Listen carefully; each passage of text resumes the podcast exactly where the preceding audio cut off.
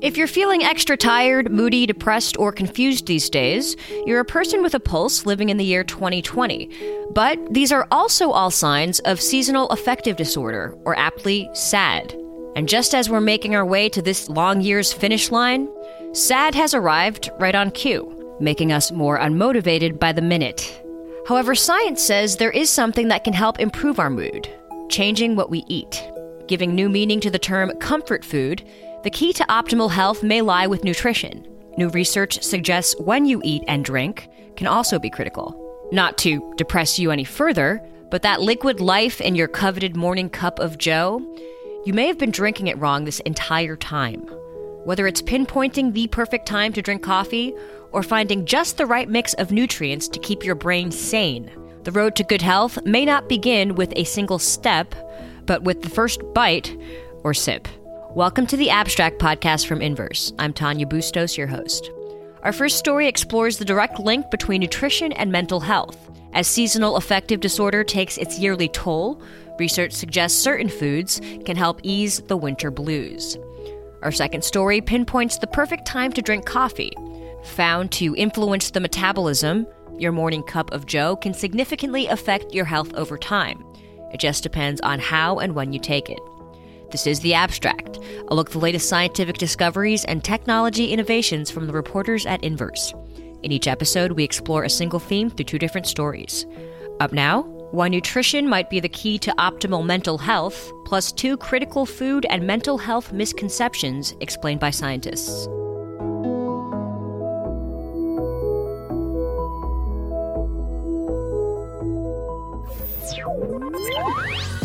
This is formally known not as the winter blues, but as seasonal affective disorder, or SAD. AKA SAD. Wow. It's kind of what it sounds like. The worsening of the symptoms of depression, which occurs with the changing of the seasons. Sleeping a lot. Seasonal affective disorder. But still tired. SAD. What causes it? Is it severe in some and a minor irritation in others? And then what can we do to make it better slash go away?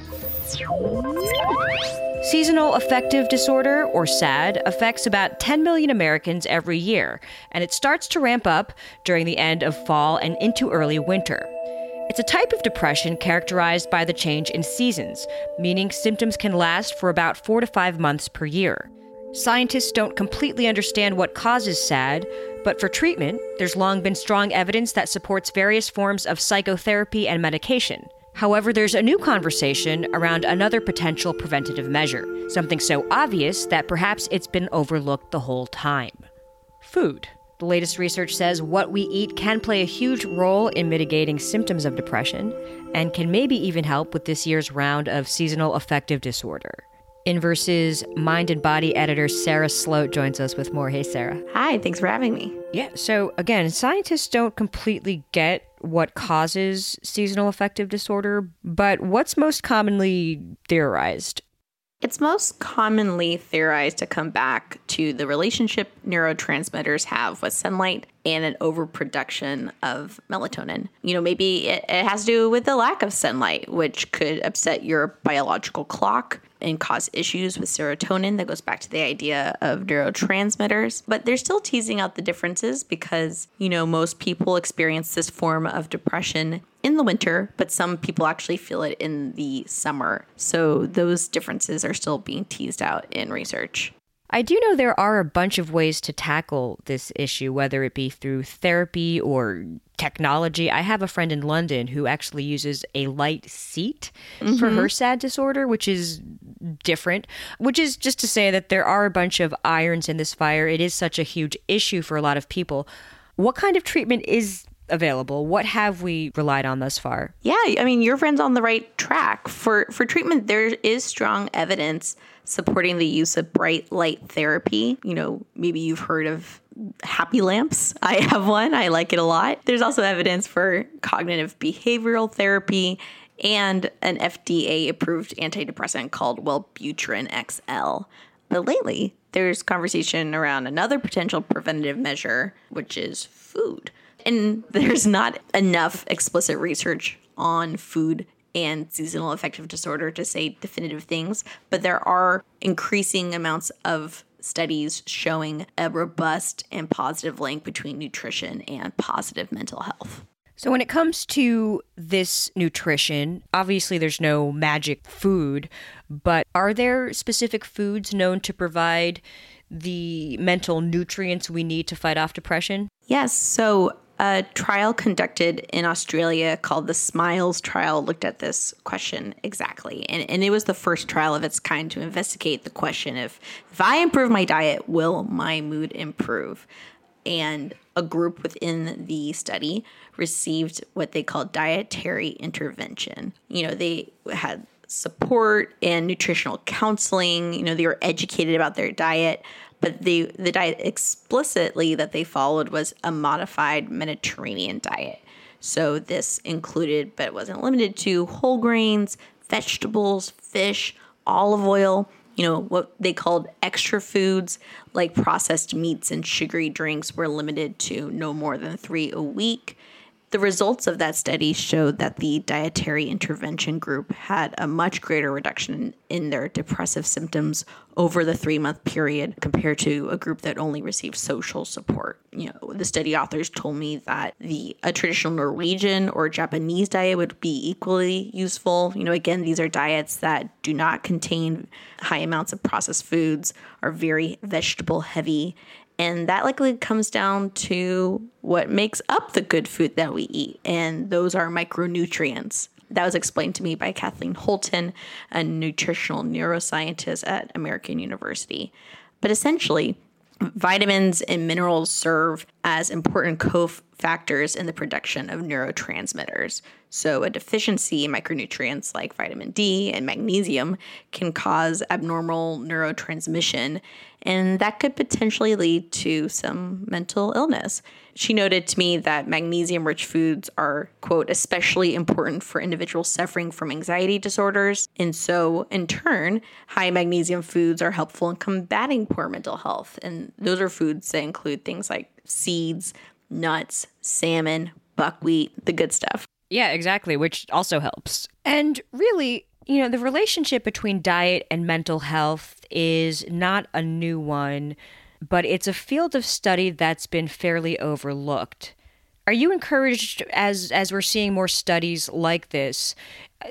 Do you think that that's starting to change? So, the whole field of nutritional psychiatry is only a few years old, but it is rapidly gaining ground and you know i would i would hope there would be research that examines nutrition and seasonal affective disorder more explicitly soon there's also a risk of overcorrection you know this idea um, of one superfood being claimed to be a cure-all or magic bullet you know that's something that scientists are always always cautioning against but you know when a study comes out you hear that let's say acai berries are amazing for you then suddenly they're in every store the repeating theme in the world of health is this idea of a holistic approach. You know, various factors influence the whole.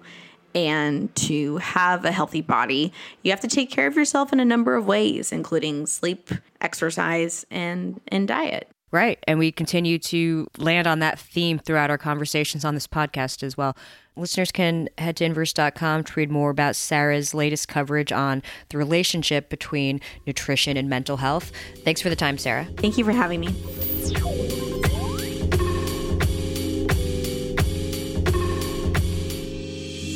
While studies have proven coffee can help protect the heart and promote longevity, one study suggests when you have it can be a crucial factor to avoid unintended effects on the metabolism.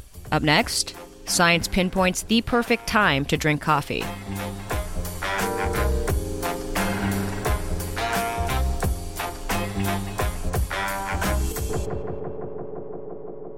All right, we need to have a little talk about coffee. Just drinking a cup of coffee could be the best thing you do all day. Does drinking coffee after a heavy meal accelerate or decelerate metabolism? Every exit on every highway in this country has a coffee shop off of it, and yet we're getting fatter. So, how is it helping us burn fat if we're drinking coffee? In other words, do we get fatter or not by doing this? So, if you want more performance out of every single aspect of your life, you need to get a little bit more granular about when you add caffeine. No, seriously, most people drink coffee at the wrong time of the day. What if I told you you've been drinking your coffee incorrectly this entire time?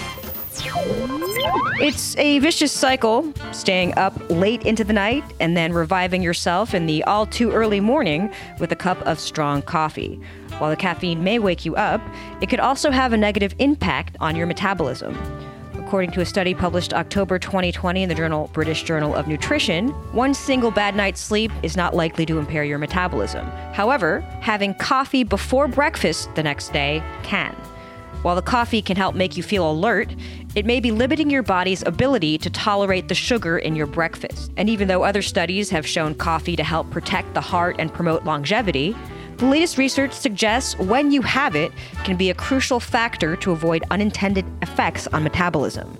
Here to explain more is Inverse's Ali Pattillo. Hey, Ali.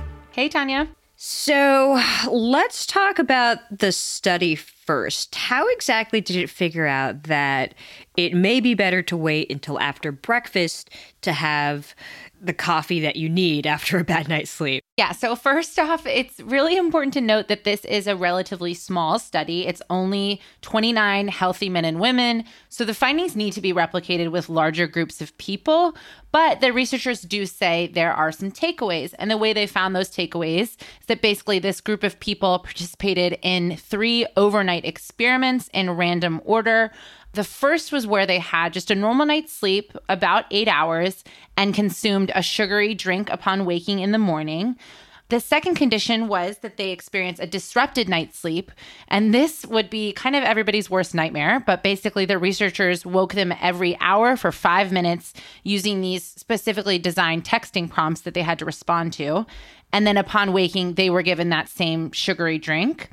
And the third condition was where they experienced that sleep disruption, but were first given a strong black coffee 30 minutes before consuming the sugary drink. And initially, at the start of the study, the researchers also measured these participants' height and weight and waist circumference and different health metrics, like how good their sleep normally is, their mood, their appetite. And after completing each condition, the researchers took samples of their blood, after drinking the sugary drink, which the drink was designed to kind of mirror the calories that would be in a typical breakfast. And then they analyzed all these results and they found that consuming the strong black coffee after broken sleep substantially increased the blood glucose response to breakfast by about 50%, which was pretty significant in this study in particular. Now, this shift doesn't necessarily mean someone is suddenly at risk for diabetes or other metabolic disorders, but the scientists say that if this spike is happening every morning, there could be long term health outcomes. Let's talk a little bit more about the link in general, because there seems to be this link between sleep disruption and impaired metabolism, let's call it. What do we know about a possible connection? Yeah, so I mean, sleep is important for so many bodily functions outside of metabolism. You know, when we sleep, we're repairing bodily damage, we're processing the day's events, we're encoding memories, and it helps keep the immune system functioning optimally. And it also helps keep our metabolism running smoothly. And it's important to note that, you know, one night of bad sleep or an all nighter isn't going to immediately throw your metabolism out of whack. But chronic sleep deprivation has been associated with impaired glucose metabolism, increased risk of developing type 2 diabetes, and cardiovascular disease. So these are downstream effects um, that no one really wants. It's so interesting because for a lot of people, this can be such a sad routine, right? Needing a strong cup of coffee in the morning after not getting enough sleep. It's all too familiar for so many of us. So I guess it's something to think about. If this response, if this protocol is repeated over long periods of time, could there then be some real long term health impacts to consider? Yeah, so the bottom line from these findings is that drinking coffee after that bad night's sleep, it might make you wake up and make you feel more alert, but it may limit your body's ability to tolerate the sugar in your breakfast. And according to the researchers, there are some long term health impacts to consider. They basically say that single occasions of this elevated blood glucose responses that are seen in the study can be predictive of cardiometabolic events in the future and could even lead to reduced insulin sensitivity. Again, this is a really small, limited study, and other factors like how much somebody works out or is physically active needs to be considered before predicting any long term outcomes. It's also possible that our body clocks may just adjust to the morning spike in blood glucose, and really only bigger, larger studies will be able to answer those questions. Yeah, again, this was a small study. You know, but considering how many people drink coffee, not just for the caffeine after, you know, a rough night's sleep, it's obviously proven to have some real health benefits. And some people just like it. How can we best hack in these latest findings to our daily coffee drinking routines? Yeah, I mean, Tanya, you're exactly right. About half of people around the world will wake up in the morning and before doing anything else or starting their day, they'll drink coffee. And often, you know, the more tired we feel, the stronger the coffee. I am absolutely that person. But this study does suggest that maybe you should just have your coffee after breakfast, not before, if you want to support a healthy metabolism. And I have to say, yes, this is a very this is a very small limited study, but it has definitely made me personally question the timing of my cup. Although I have to say, sometimes you just need coffee as soon as you can get it. It's absolutely a personal choice, but these findings are really interesting um, if you are concerned about your metabolism operating optimally. As always, something to think about. Listeners can head to inverse.com for the full story. Thanks so much, Ali. Thanks, Tanya.